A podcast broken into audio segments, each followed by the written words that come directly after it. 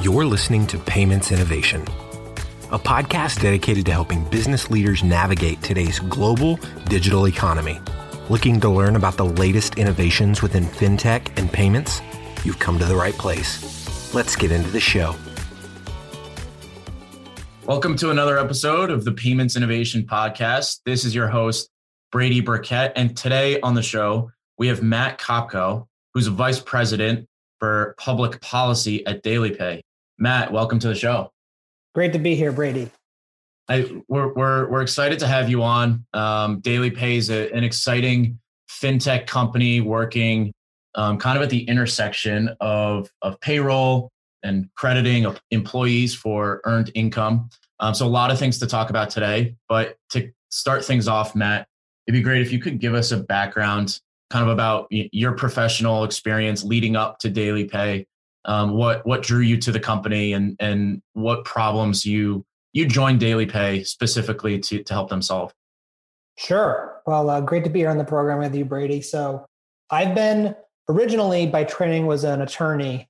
I got my legal training. I had a, a joint business and JD from the University of Chicago and went right into practice in private equity, you know, large large law firm service uh, in New York City here, where I, uh, you know, served a lot of private equity sponsors and participated in large M and A transactions and other other uh, financial transactions for for a few years. I, I transitioned my practice a bit into representing venture capitalists and entrepreneurs. Um, so had a kind of a nice gamut of the later stage and the earlier stage, you know, private equity venture capital world. And so cut my teeth my first few years as an attorney, burning that you know, midnight oil, so to speak, on on large transactions overnight in the law firm environment, and then was moved on to a, a regulatory component of my career where I was uh, a government official in the United States Department of Transportation, uh, working on a variety of emerging technology in the tran- transportation space, uh, including you know new regulations and a pilot program on, on drone operations, which uh, are now actually in operation. So in, in certain jurisdictions across the country, we actually have automated drone flights happening and drone flights beyond visual line of sight um, and a lot of kind of exciting activity in this space, which is early on, but we had to lay the regulatory framework early on. Also worked on Hyperloop and, and other very cool uh, emerging technologies. Um, and I left the government to join a very exciting company early on called Bird, the scooter company. So most people probably know kind of Scooter Mageddon, as it was called in, in 2018 and 2019, where all these scooters uh, appeared on the streets of almost every city in the country. It was a intentional strategy by by Bird to to do essentially a nationwide canvassing to determine you know which jurisdictions people had a right to this mobility option and, and which jurisdictions we'd have to engage in, in prior legislative and regulatory work. Um, and that was a very exciting opportunity to live at the kind of cutting edge of transportation technology on the local level. Um, and then I moved on to uh, DailyPay serving in a very similar role, um, kind of in an elevated platform where I was able to not only take on the regulatory and legislative component as I had as I had been doing at Bird, but also manage public affairs of the company, which is a very important part of a lot of these, you know, regulated type entities, which is engaging with stakeholders, um, engaging in the more public ecosystem, and speaking on programs like this to to help engage on the public narrative regarding what these new technologies are and what they aren't and what they can do for people and what the challenges and risks are associated with them. And so have been here at DailyPay, um, which is an on-demand pay provider, which I imagine we can get much more into depth on, but uh, here working in the fintech space, helping millions of hardworking Americans across the country, including a lot of our frontline workers, get access to their earned pay faster than they would have normally otherwise um, gotten. So, you know, the normal status quo in America right now is sometimes you work and then weeks later you end up getting a paycheck from your employer. Um, DailyPay is a very exciting technology that is finding its way into employers large and small across the country to help people make payday any day. So at any point, you you've earned money uh, in your paycheck and it is yours, regardless of whether you stay with your employer or move on. So the idea that you're paid once or twice a month um, for accounting convenience is becoming increasingly antiquated, and daily pay is at the the forefront of this revolution, helping people get um, immediate access to their earned income, which is their money, their property.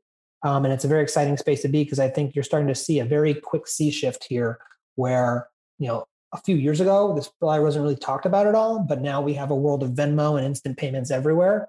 And so it seems like kind of almost in real time, the idea that you should have to wait weeks at a time to get your own paycheck um, is going kind of the way of the 20th century generally. And it's very exciting and gratifying to be at a company helping this revolution take place and make meaningful change in people's lives. I mean, when you're talking about your average frontline worker who, um, let's say, is either in the healthcare space or in the grocery space, you know, depending on which industry they're in or how experienced they are in their career, they're still struggling to make ends meet. And so the fact that anyone like that should have to take out a payday loan or pay a late fee on a bill or um, suffer an overdraft fee because they have insufficient funds in their bank account because they haven't been paid for a few days is something that we'd like to see as part of the dustbin of history. And we're doing our part to make sure that our daily pay users never have to take out a, payday loan or suffer an overdraft fee or late fee ever again. And that's where we've been here. And it's very exciting to be on this ride.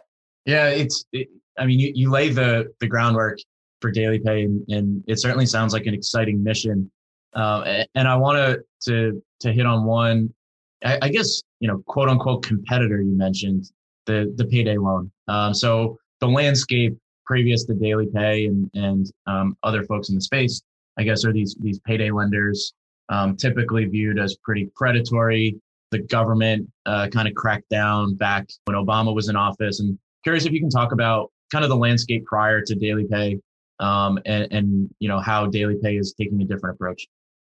Sure. Yeah. I mean, we understand this space very well, and we, like I said, you know, have the view that you know our users should never have to take out a payday loan ever again hopefully and there has been kind of historically a regulatory angle on the payday lending industry to try to increasingly regulate them to minimize their reach and rate cap them. And that is all very laudable work and all the public policy officials and legislators and elected officials moving that forward you know have have you know a, a big challenge in front of them but are fighting the good fight. What, what we're doing here at daily pay is you know, without having to engage in any of that, um, you know, regulatory sword fighting. What we're just doing is building another market uh, substitute for people. So, you know, for a service like Daily Pay, where you're able to have full integration into your paycheck, where you can see on a earned basis how much you've earned in between a paycheck, and you know, just like an ATM, cash it out at the touch of a button for just a dollar or two. Um, the idea that you know, let's say you suffer a car broken down on a Tuesday before your Friday payday and you don't have your paycheck yet and you're run, running low on your bank account, you need to take out a payday loan. You know, these these financial transactions can end up being very costly for your average person. So just to, to run through a couple rough numbers for you, just at origination alone, you know, fees typically involved with a payday loan of, of only 400 or so dollars can be 40 to $60 in fees. But that's just the tip of the iceberg, right? So Pew did actually a very interesting in-depth study of the payday loan space uh, a few years ago. And what they found was, you know, these industries are built to encourage or normalize rollover is what it's called. So you may pay 45 to 60 dollars to get access to your payday loan, but it's very common in a lot of states for that just to be automatically rolled over to the next month because they rely on the fact that these fees will take out money from you that you won't be able to repay next month. And so crazy enough, your average payday loan is rolled over about eight times. And so that means on an average payday loan of just $375 in principal value, the average consumer, according to Pew Research, is that they're paying about $520 in interest over the life of that loan because it's rolled over so many times. And that includes re origination fees, it includes interest, and all these other fees that have kind of been, been baked in to you know, help help the payday lenders recoup as much interest or fees as possible, which is obviously the, the opposite goal of the consumer. And so what we're looking at the situation to say, you needed $375 of liquidity and you may even already have access to that money. You just, you've earned it, for example. Let's, let, let's say just to do rough math, right? Let's say you get paid every two weeks and you're earning about $100 a day. You could earn that, that 375 or $400 in about four days of work and if some sort of unexpected challenge arises for you in the days running up to your pay, paycheck day, you may say, you know, darn, I need to take out a payday loan. What, what we're doing on the daily pay side is saying we're going to integrate with your employer. We're going to verify your time and attendance data for this current pay cycle. And again, just like an ATM, this is your money. If you quit tomorrow, actually in several states, you'd be entitled to the money on the spot tomorrow if you quit. Mm-hmm. But regardless of whether you get it in, in you know, tomorrow or 72 hours, that is your, your money. You've earned it, right? No, no one's questioning that you've earned it. It's just about whether and when the company runs payroll. So what our technology does is allow you to get you know near perfect approximation of what that net earned pay is because we don't want to be providing people money in excess of their take home net pay. You know we don't want to create any sort of unexpected tax obligation or tax shortfall for them. And what we what we've seen through some research um, that we've done is the need to rely on payday loans or overdraft substantially plummets the moment you have access to a service like daily pay because what we're doing is using this next generation fintech payments rails to you know first just verify that money and then get it to you in a very efficient manner. So the the, the cost proposition or the value proposition for our average user is you know pay this overdraft fee and swallow 35 bucks or take out a payday loan and potentially have to pay hundreds of dollars in interest when you can finally claw yourself out of the cycle of debt. Or pay a company like daily pay a dollar and 99 cents and we will immediately transfer earned money that you've already earned to you so that you don't have to sweat it. Yeah. I mean it's it's incredibly valuable um, and and i can see how you guys are, are making people's lives better by offering the service. Um, and, and, I kind of want to talk about um, your unique approach. Obviously, in, in the in the old landscape, maybe you know before the the boom of of digital information technology and, and digital payments, um, companies were were kind of restricted to running payroll in, in, a cost effective way, whether that's every two weeks, every month. Um, but now, you know, you guys have have a platform, and you guys can can um, obviously keep track of of shifts that, that employees are working and, and what their earned income should be. So can you talk about, I guess, why why, why employers still kind of rely on on these old pay cycles? You know, are, is it just cash flow concerns? Is there still technology inertia there? And, and then how you guys are integrating there and, and at what level of the payroll stack you guys are, are playing a part? Yeah, sure. Uh, it's a fascinating space. And actually, you know, shockingly complex um, the more you look into it.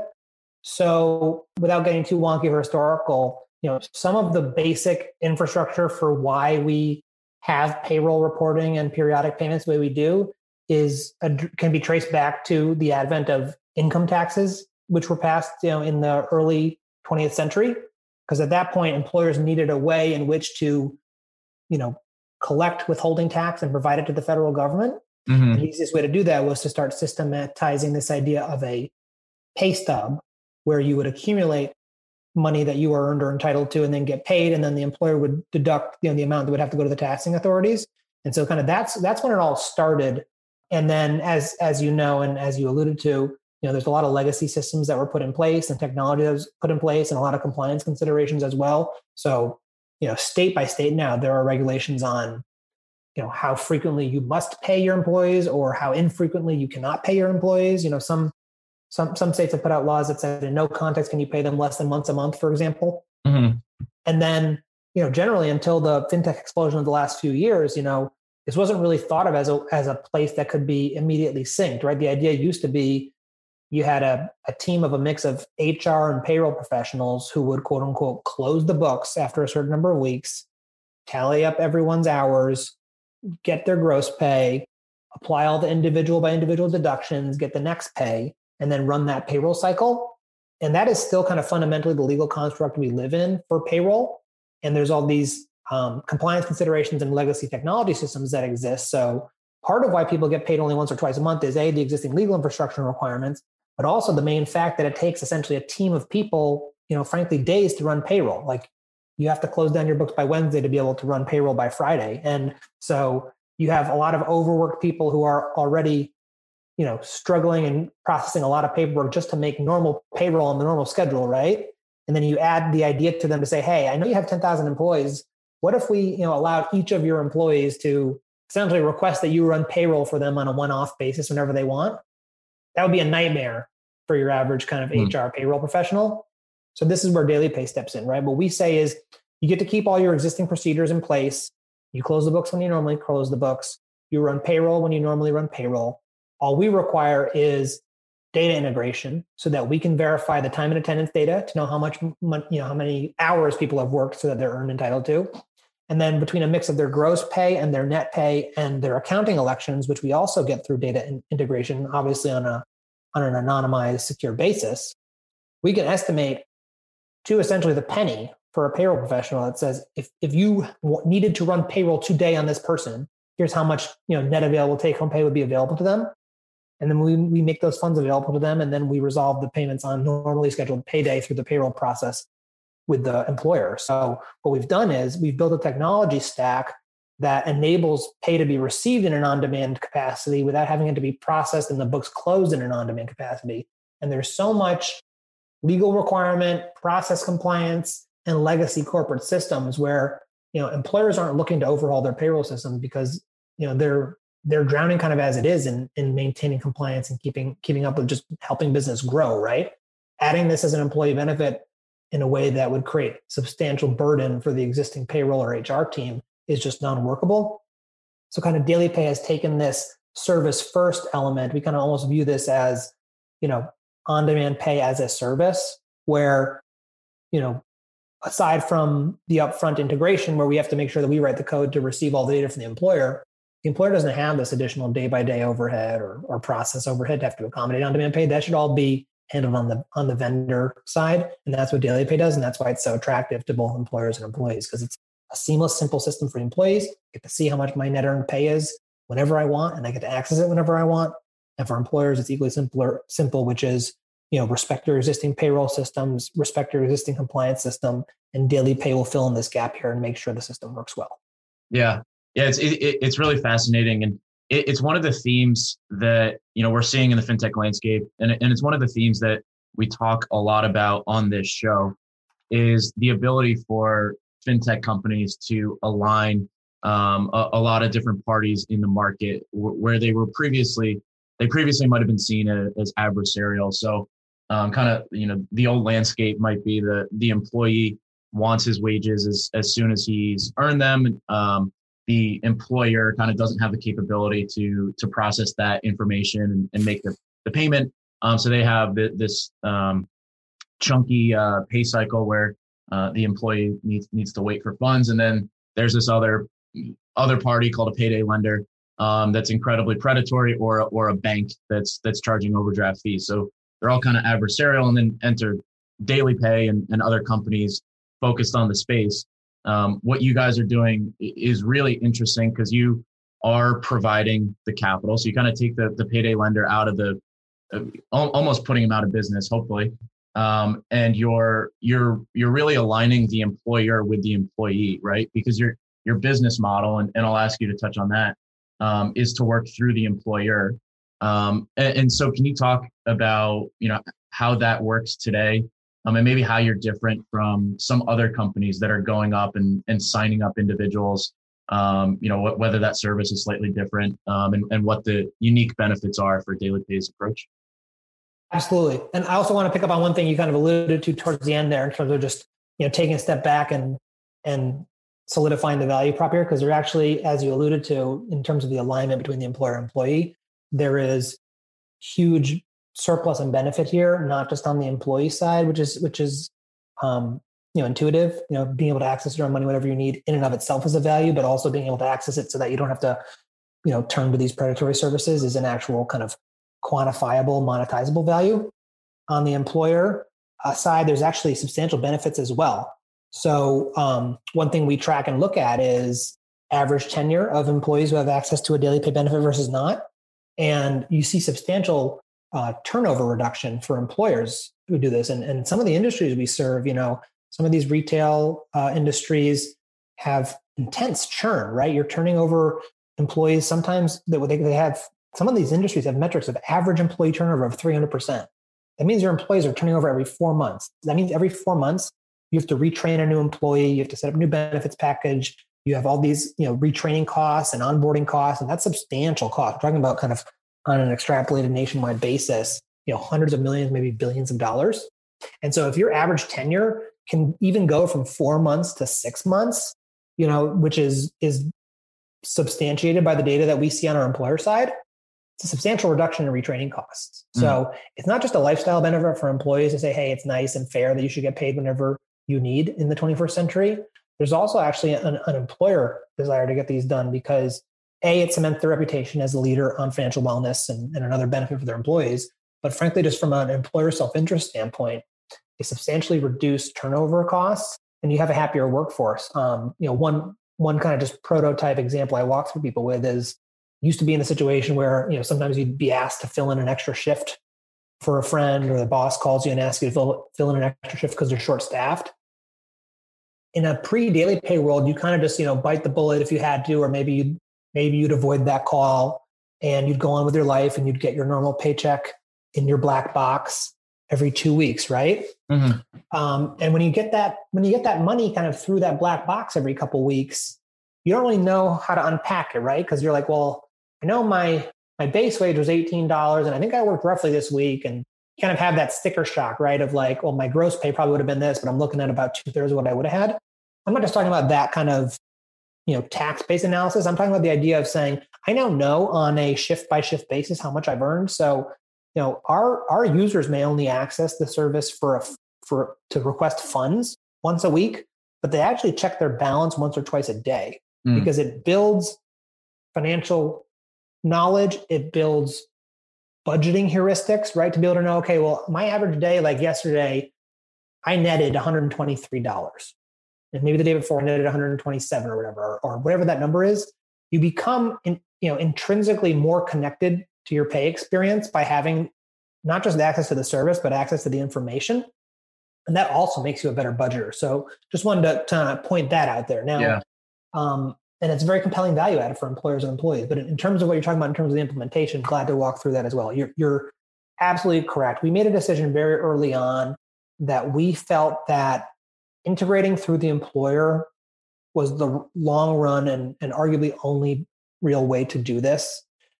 The trust and verification you can get within the enterprise system is just unmatched, right? And, and I'll explain what I mean in terms of, you know, when we, so it's a lot of work, right? We have to participate in RFPs and there's this long education process with employers. Sometimes those processes can take two years, um, you know, to successfully win a contract for an employer. Um, but once you are in that position, you're in a very special situation in that you can effectuate full payroll integration you can effectuate full data integration. So we're not estimating, right? We know through an actual synced data exchange, our slowest syncing is once a day. Some of our newer partners, we sync on an hourly basis. So imagine like literally like almost like a bean counter. Imagine watching the app and like throughout your your day at work, you see your money growing. Yeah. Yeah. That's impossible unless you're in an employer integrated environment, right? And then on top of it, imagine the extra layer of trust and consumer protection when you have the accounting element, right? So if if that was just it, that would be a great service. But if you ever pay someone a, a penny over what their net take home pay would be, there's this this kind of burning question of like, oh no, am I gonna have to now go have a hard conversation with the IRS where I have to pay back money that was over advanced me or something like this? Again, the payroll and the, the employer integrated environment is critical to this because we can take the employees on an individual basis, their existing accounting elections, and provide to them an equivalent of net available pay. Again, something that is only available in the employer integrated context. So we have this whole system that is built kind of on this three legged stool of employer, employee, and daily pay. And it creates a seamless, you know, entirely trustworthy, trust based environment for people to easily access their net pay. Yeah. That's the space that daily pay lives in. And we think that is kind of the gold standard. You know, seeing how attractive this opportunity was for people has created kind of some also rans to sprout up trying to sprint at this space. And one thing some of these companies have done to try to um, avoid all the all the effort it takes to sell to, to employers is to say, I'm just going to offer this to everyone on the internet. Um, and you can reach, you know, tens of millions of people. So I get the allure of that, but it comes with a very significant cost. Um, and it'll ultimately result, and it has resulted, as I can point you to, uh, legal and regulatory costs. There's there's regulatory action against some of these direct to consumer providers. There are class action lawsuits that were really large, eight figures that they've recently had to settle. Some of them, and you know because they don't have that payroll integration and the data integration, they're left out here kind of trying to figure out ways to quote unquote approximate earned pay. And I'm not even kidding you. This is the prevailing way in which one of the providers does this. They GPS track you and they say, in order to have access to our service, you must turn on 24 7 GPS tracking. And now, what I've done after monitoring your account for a day is I've confirmed that you've told me you work at Burger King and you were in this Burger King for eight hours yesterday. I'm going to assume that means you were working and I'm going to make this amount of money available to you. And on your next payday, I'm going to go into your bank account through Plaid or some other you know, very powerful technology and automatically debit your account. Mm. So first, there's the whole just like scary ball of ball of wax of like what like. Well, hold on a second. Now you're GPS tracking me 24 7. I thought this was a financial service, right? And then there's also the component of just providing random estimated amounts of money to people. Is that credit? Is that not credit? My view is it would be credit, especially because if you realize without the employer context, there's no automatic payroll settlement. So you literally have to burrow into the bank account after payday yeah. to take the money back. And the kind of dirty secret in some of these competitors is to make sure that they're not kind of at the back of the stack when payday comes to maybe lose out on getting repaid. They actually in- initiate that ACH transaction the night before payday to say, I want to make sure I'm first in line to get kind of debited back for all the money I gave you. And if that ACH is processed on a faster cycle, right, you can end up accidentally debiting people before their payroll funds hit. And Yeah. we know from the employer integrated context, everyone likes to think payroll arrives perfectly at you know 4 a.m. on the day of payday, right? But um, you'd actually be shocked to see, and it's kind of uh, it's something that we we we think is an additional value add of the daily pay procedure here, which is we're able to monitor and, and see when those monies come in late, and, and about one in 50 payroll dollars actually occurs either never at all or after the day in which payroll was supposed to be received. So employees are regularly in this situation, not only of just receiving money that is probably credit like in nature and having it being taken back from them kind of in a fintech version of a payday loan, but then they're also exposed through this debiting practice to have uh, overdrafts accidentally caused for them by a vendor who is purporting to help them avoid payday loans and overdraft fees. One of these providers, you know, I'm not going to turn this into a, a you know competitive criticism session, but one of these providers had to settle a uh, very large class action recently. Um, like I said, eight figures, you know, over $10 million uh, because they were accidentally causing these overdrafts for hundreds of thousands of people. I mean, if you can imagine you, you run this system, right? And you auto debit the day before payday for millions of people, that's bound to go wrong some of the time. And this isn't just, oops, you know, your Facebook account like posted something you can delete. It's like, oops, we emptied out your bank account. And so there are these situations in the direct to consumer environment without all this payroll and employer enterprise trust where they're debiting these accounts and they're literally causing overdrafts for hundreds of thousands of people. And that's 35 bucks each pop. And the technology yeah. actually tries again the next day to do it. And then there's another $35. So you're in the situation where just so many more things can go wrong when you don't have that employer verified con- construct. And so it was much more costly up front and it is more costly to acquire new business to do. But we think it's the long run, the best way to do it because it just, the system really can't function without the employer verification, employer trust element. Yeah, that, that, that sounds like a nightmare. Um, and, and obviously, you know, there, there's the fast approach to get to market um, that you're going to see a lot of a lot more hiccups um, that, that you laid out versus um, kind of taking your time and, and, making sure that you set the system up top to bottom um, to, to, optimize for, for all those involved. I'm curious if you could touch on, um, you know, we, we've seen some challenger banks. Chime is the big example, um, but I'm sure there are others offering, you know, two day advances in pay different from what you guys are doing and, and different from the use case we just talked about. But uh, you know, curious if you could comment on that um, and and you know the impact that that's had. Yeah, um, I mean, we think it's frankly just generally positive in terms of validating that this is going to be the new normal. What I would just give you some rough math, right? Like getting your direct deposit two days early means you know you're talking about two out of a 14 day day or 15 day pay cycle for most people. Right. And in fact, for like that 10 to 20 percent of people who are insanely still paid monthly, you're talking about two days on 30 days. So I kind of view that as like a bit of an afterthought. It's kind of like an amuse bouche where it's like, hey, guess what? Like, because they're not actually going out and taking risk, right? The, the way right. these providers are providing that service is they're receiving the ACH initiation instructions and they're saying, well, because we have a, a history and experience here, we're comfortable taking a risk on providing these funds 48 hours early.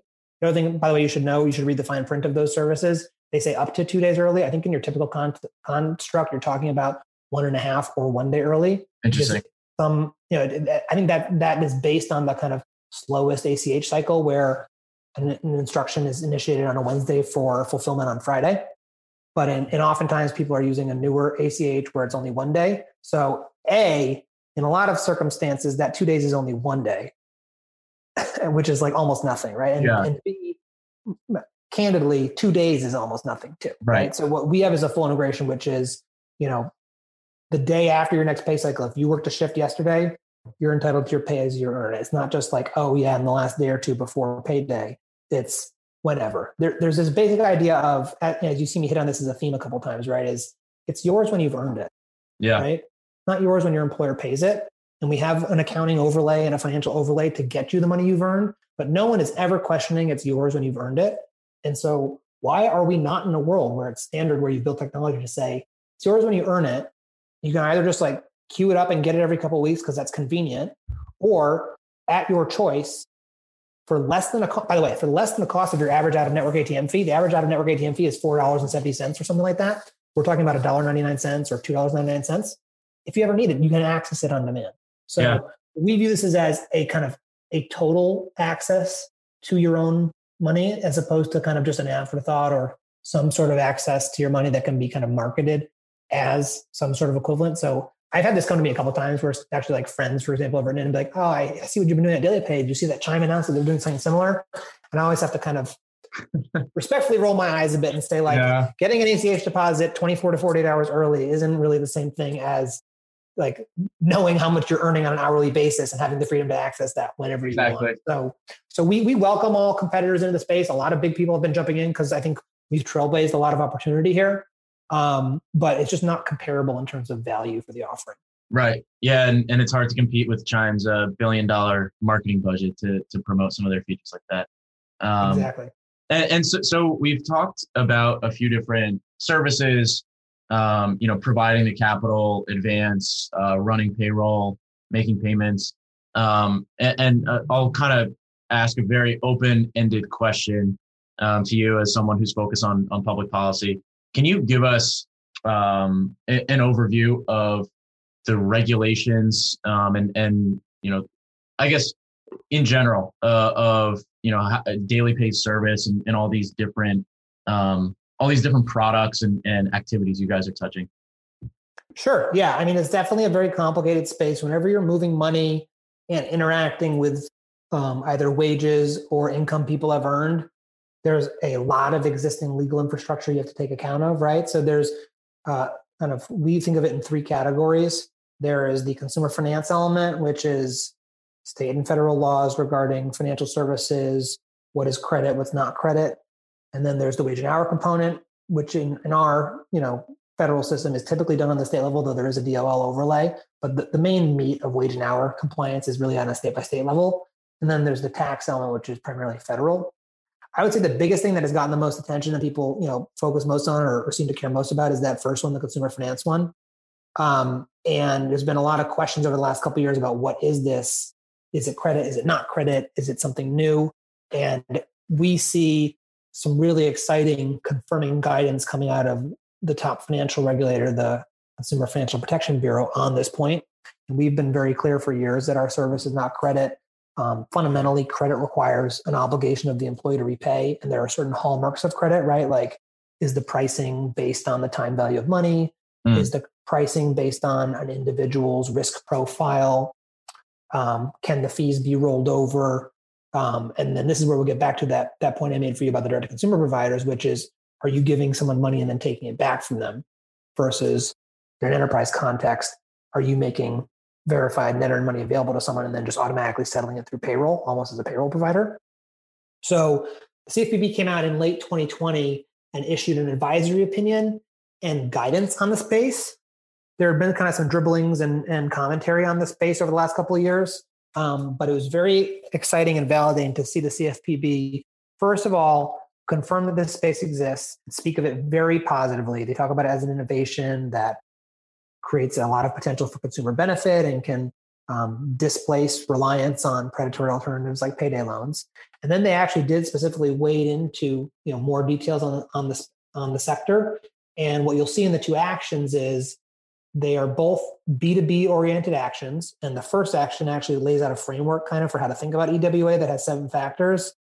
And it's like entirely dependent on this employer integrated environment. So, like, factor one is do you integrate with an employer? Factor two is do you use employer based data to approximate net earned income?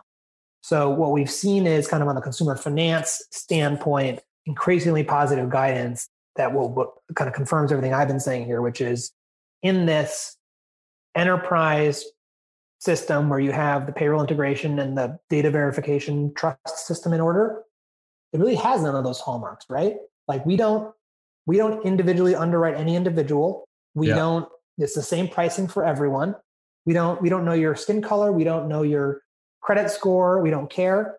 It's really actually a fully financially inclusive service versus on the direct to consumer side, you have an algorithm that is like, I need to approximate how much to charge these people because I need to know, you know, because I have a sense on whether or not they're going to be able to repay this. That's like fundamentally credit in nature, right? In the yeah. employer context, it's just, hey, are you an eligible employee? Kind of like your healthcare benefits, right? Like, great, you can turn on the system. It's the same terms available to everyone. It's $1.99 for for ACH service. It's $2.99 for instant service. And like I said, you know, there's no rollover fees. It's not based on how many days it's outstanding. It's not based on the principal amount of money of your own money that you want to get access to. It's just right. this this what they call in the, in the guidance a quote nominal processing fee. Um, and so, from a regulatory standpoint, you know, it's been a bit of a, a cloud to some large employers because there was a lot of chatter on this. Is it? Isn't it?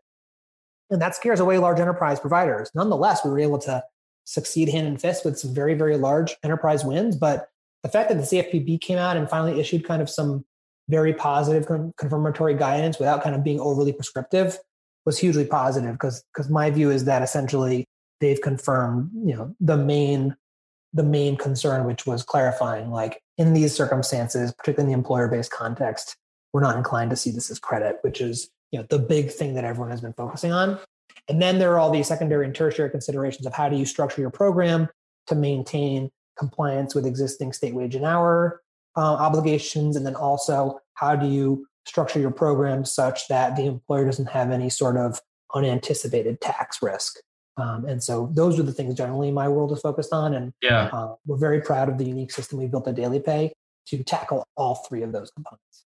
Yeah. I mean, it's, it's exciting to hear kind of the, support from the regulator uh, for, for your guys' model. Obviously, they, they see the value that it brings to consumers, which, you know, I, I you don't always see. Um, sometimes there are things that, that the industry thinks is beneficial to to those and and the regulator um, decides that's that, that they need to protect them against that so that that's incredibly positive and and obviously a tailwind for you guys to to kind of continue to take on the space so as we look to wrap up matt i'll ask you kind of uh, another open-ended question. Just where do you think the space is going and and, and where is daily pay um, trying to move the space if you guys you know you guys are the, the dominant player?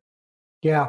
My personal view on this is on demand pay or faster pay or fair pay is kind of rapidly transitioning from a nice to have to a need to have maybe not technically required but increasingly we're seeing employers like literally advertise this as like another reason to work here. We have the daily pay benefit. And sometimes it's literally daily pay, or sometimes it's a competitor, but everyone calls themselves daily pay. We're kind of like the Kleenex or Google, uh, Kleenex or Google of the industry. Yeah. Um, so I think what we're going to see in the next coming couple of years is we've we're kind of in the middle of this hockey stick right now. As we were chatting earlier, Brady and I mentioned that Daily Pay was beyond fortunate enough to uh, win the nationwide contract for Target and for Dollar General, yeah. uh, who are actually two of the largest employers in the nation, each right. having hundreds of thousands of employees each.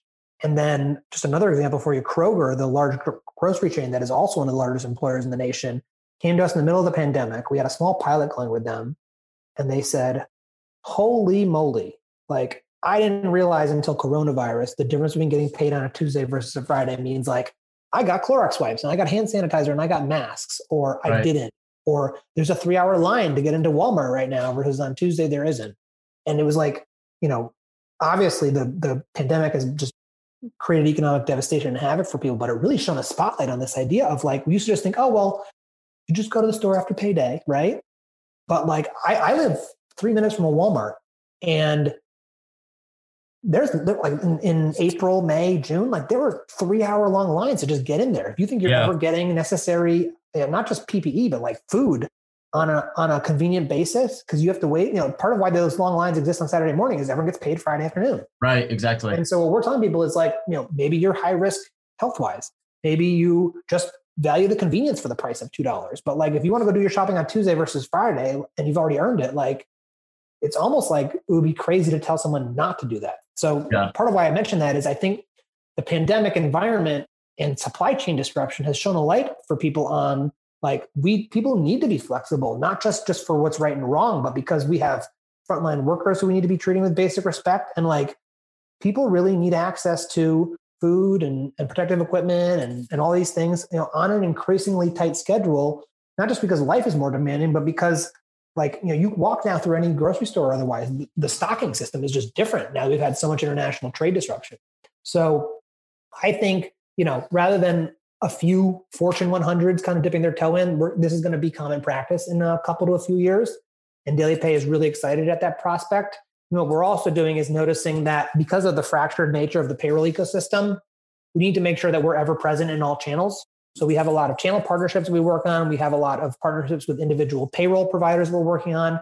We work on a lot of other cool, cool things in terms of being the underlying technology that powers this revolution for years to come. So, you know, we think product market fit has been obviously proven. We think we're in the middle of this acceleration cycle. We think there's been tremendous growth just the last 24 months alone, but there's going to be even more the next couple years. And it's just really, really exciting to be here to say, you know, we're in a front seat to all of this. We're doing serious human good by providing this opportunity to people, and the world is starting to recognize. Yeah, yeah, it, it's really exciting, and and kind of what you laid out today, Matt. You know, you, you painted the picture of of a market um, where a lot of the the players are trying to to align. Um, you guys are, are providing that capability for for the employer and the employee to to align, and and um, obviously there's the, the the fact that if you've earned wages, you should have access to them. But you also pointed out some of the other benefits um, that that you can bring to the space. So it's really exciting. You know, we'll we'll continue to track DailyPay and, and root you guys on. Uh, but it's been a great conversation, Matt. Thanks for coming on to the show. Sure, my pleasure. Good to talk to you, Brady. Currency Cloud is an online payments company that makes international money transfers fast and simple for businesses. We're building a borderless future where international transactions are seamless for a better user experience.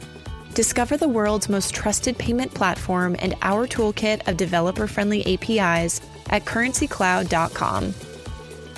You've been listening to the Payments Innovation Podcast. To ensure that you never miss an episode, subscribe now in iTunes or your favorite podcast player. Thanks for listening. Until next time.